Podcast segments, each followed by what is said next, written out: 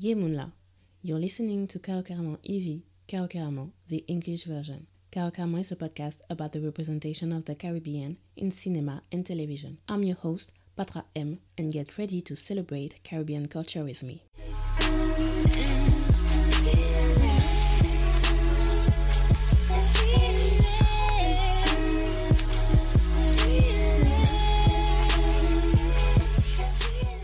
This is episode 12, part 3. It's the final, final episode of season 2. Thank you for working with me. Thank you for being there with me. Make sure to subscribe to my newsletter because I have new projects coming up this fall. Trust me, if you love Caribbean cinema, if you love Caribbean literature, you'll want to be here to witness this celebration of Caribbean culture. Okay, on to the episode. Caribbean Girl NYC is a series created by Guadeloupean director Mariette Montpierre. The pilot was first unveiled in September 2017 at the Caribbean Tales International Film Festival in Toronto. Here's the plot. Isabelle is a 22 year old aspiring actress fresh off the plane from the Caribbean island of Guadeloupe. She dreams of being rich and famous and finding love in NYC. There's only one problem she has no working papers and no money. Fortunately, she can rely on her Trinidadian friend Tilly, who's trying to figure out her next move after graduating from university, and her roommates, Dana, a law student with Jamaican roots, and Kate, a free spirited Barbadian web developer. As Easy teams up with these three fellow islanders for hilarious misadventures and drama, will she find what she's looking for? In the first Caribbean Connection, I talked about how Caribbean Girl NYC gives us this image of Guadeloupe connected to the rest of the Caribbean and how Isabel openly takes pride in her Guadeloupean identity and culture. Along with cultural particularities, these characters share other things. They are all women in their 20s, and each of them has specific goals for the life they want to have. What does it mean to be a Caribbean woman in the 21st century? That's what we're going to talk about in the second Caribbean connection.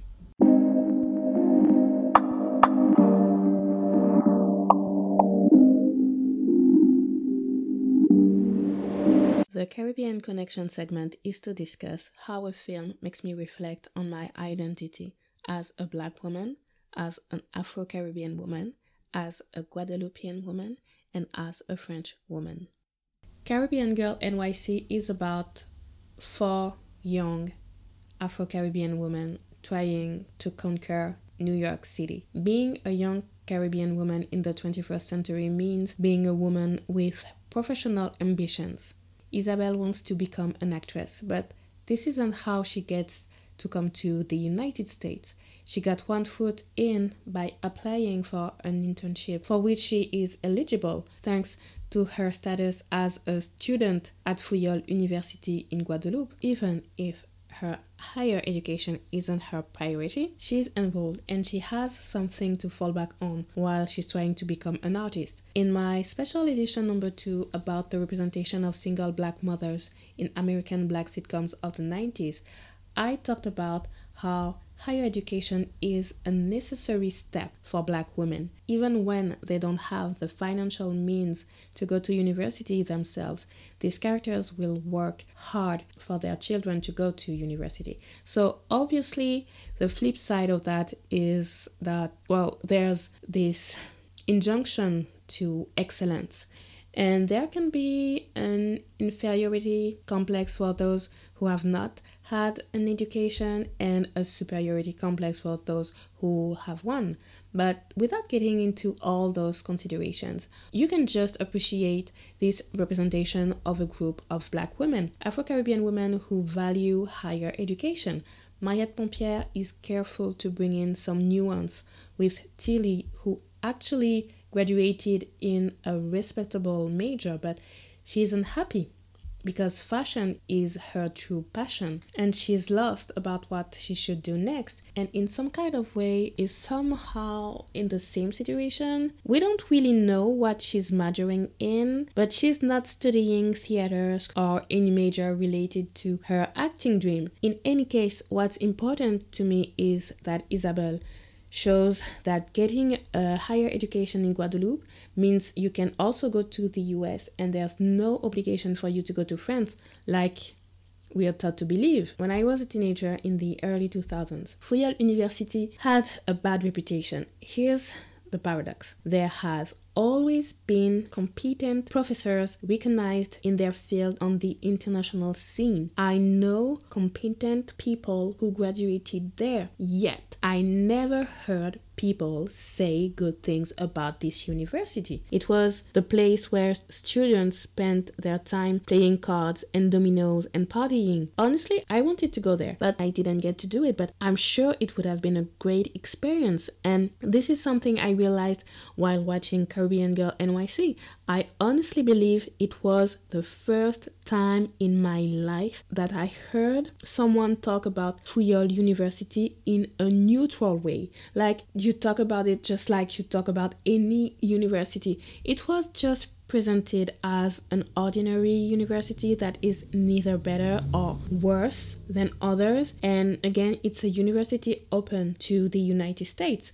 It's important in terms of representation because just like I was influenced by a different world growing up and I was told I could go to university, a 10 year old Guadeloupean girl who watched Caribbean Girl NYC will certainly be more likely to project herself first by saying I'll go to Fouillole University instead of saying I'll go to Paris, I'll go to Bordeaux or Montpellier. Now, when you are in your early mid 20s, your life usually revolves around school or getting a job and love. Each character represents a different approach to love. So keep in mind the negative stereotypes that decades of television and films have perpetuated and keep perpetuating. For instance, according to these negative stereotypes, black women are nymphomaniacs.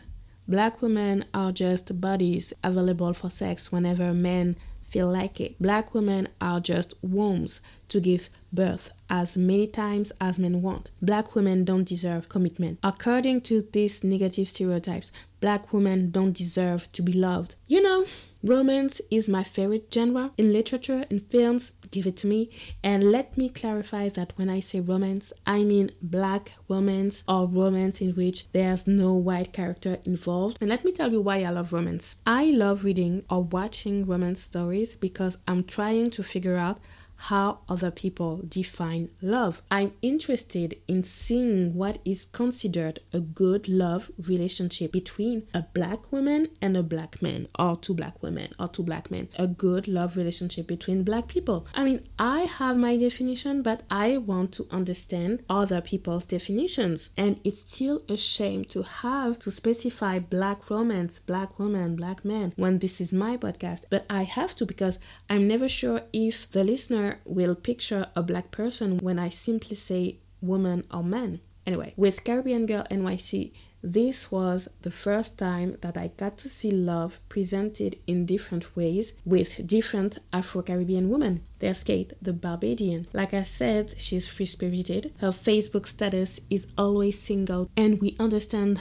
later on that she's also attracted to women. Actually, we don't know if she's bi or if she's a lesbian. She doesn't put any label on herself, and the reason why we know she's into women it's because she kisses Isabel on the lips. This scene is in the trailer, but what we don't see in the trailer is that she kisses Isabel by surprise. Back in 2018, I said in my pilot that I had an issue with this surprise kiss cliche. Three years later, I still have a problem with it, and in case it wasn't clear, I don't mind if the kiss is between two women. What I have a problem with is as there's no explicit consent. Leave the surprise kiss cliche for the 20th century, or at least deconstruct it. I don't know. No more of that, please. Filmmakers, video makers, please, please. Anyway, Kate doesn't seem to be looking for love. She's more about having fun, which is great, which is fine. Then we have Tilly, the Trinidadian, who is apparently single, but there's a situation at the end of the episode that suggests that there might have been some kind of entanglement with consequences. It happens. The third representation of love is with Dana, the Jamaican. She's waiting for her boyfriend Jason to propose. Instead, he asks her if they can be in an open relationship, and she's mortified. And this is actually the subject of the argument between Isabel and Dana in the trailer because Jason started flirting with Isabel, and of course, Dana got jealous. And um, at least, I guess, Jason doesn't want to cheat on her, so he's like being open about it. But yeah, Tilly and Dana start the series as two of the usual cliches in rom coms. You know, nice girls who go for bad boys, and it would be interesting to see exactly how they managed to take back their agency. And finally, there's Isabel, who is the Mary Sue of the group. Well, I'll say it now, so it's said. The group represents the different shades of black that can be found among Afro Caribbean people. But Isabel has the lightest skin of all, and she's what mainstream media think of when they talk about Caribbean or West Indian beauty. She's tall, she's thin, but still curvy, she has long curly hair. The cliche would have been complete if she had light brown eyes or green eyes. Yeah. Nevertheless, if we only look at the pilot, I don't think we can talk about colorism, but it's obvious that if we had to develop the plots over several episodes, it's something to be careful of because colorism is real in Caribbean countries. Yeah, so back to the representation of love and how Afro Caribbean women are objects of desire. With Caribbean Girl NYC, it was the first time I saw two Guadeloupean persons flirt on my screen. While technically Antoine who is played by Francois Angouston, is Haitian. So we are not quite there yet with a 100% Guadeloupean fictional couple, but we are getting close. And I loved the scenes between Isabelle and Antoine. Their acting might still be green, but their enthusiasm makes up for it. Do you realize that it's my first time in my 30 odd years on earth I can be in front of a screen and say to myself that I'm going to witness the creation of a love story with people from Guadeloupe. That's how you get to identify yourself. That's how you get to relate to a story. And you know, it's not just any phase of the relationship. What we see is the beginnings. Well, maybe I'm just letting my imagination run wild. In the pilot, Antoine appears just as some kind of big brother who can give useful advice to Isabel. Their relationship could be purely platonic. But you know what? Would probably be better because considering how beautiful they both are, can you imagine the level of infatuation for their couple if the script keeps them apart? There will be countless fanfictions uploaded on AO3. So yeah, the representation of love, diversity again, I love it. My pilot episode in 2018 ended on the fact that French television has always presented the mixed black character white character couple as the ideal. When I say always, it's really always. You see it in TV shows from the 50s to now. Two people who love each other, that should be ordinary, even when these people happen to be black. The sincerity and strength of their love seems just inconceivable for French writers. And that's why it's important to also portray us as characters that are able of loving and being loved. By the way, if you just want to see a cute couple loving each other, having affectionate gestures, you can watch without moderation the music video of Tout ce que tu es, All That You Are, by Stevie Mai and LS, hashtag Stream Caribbean. Stevie Mai was the featured artist on carocaramel.com in October 2020. You can read her interview about the process of creating the song, and the music video is a bubble of tenderness and love. Anyway, Caribbean Girl NYC made me smile. It made me dream, even though it's not my style of comedy.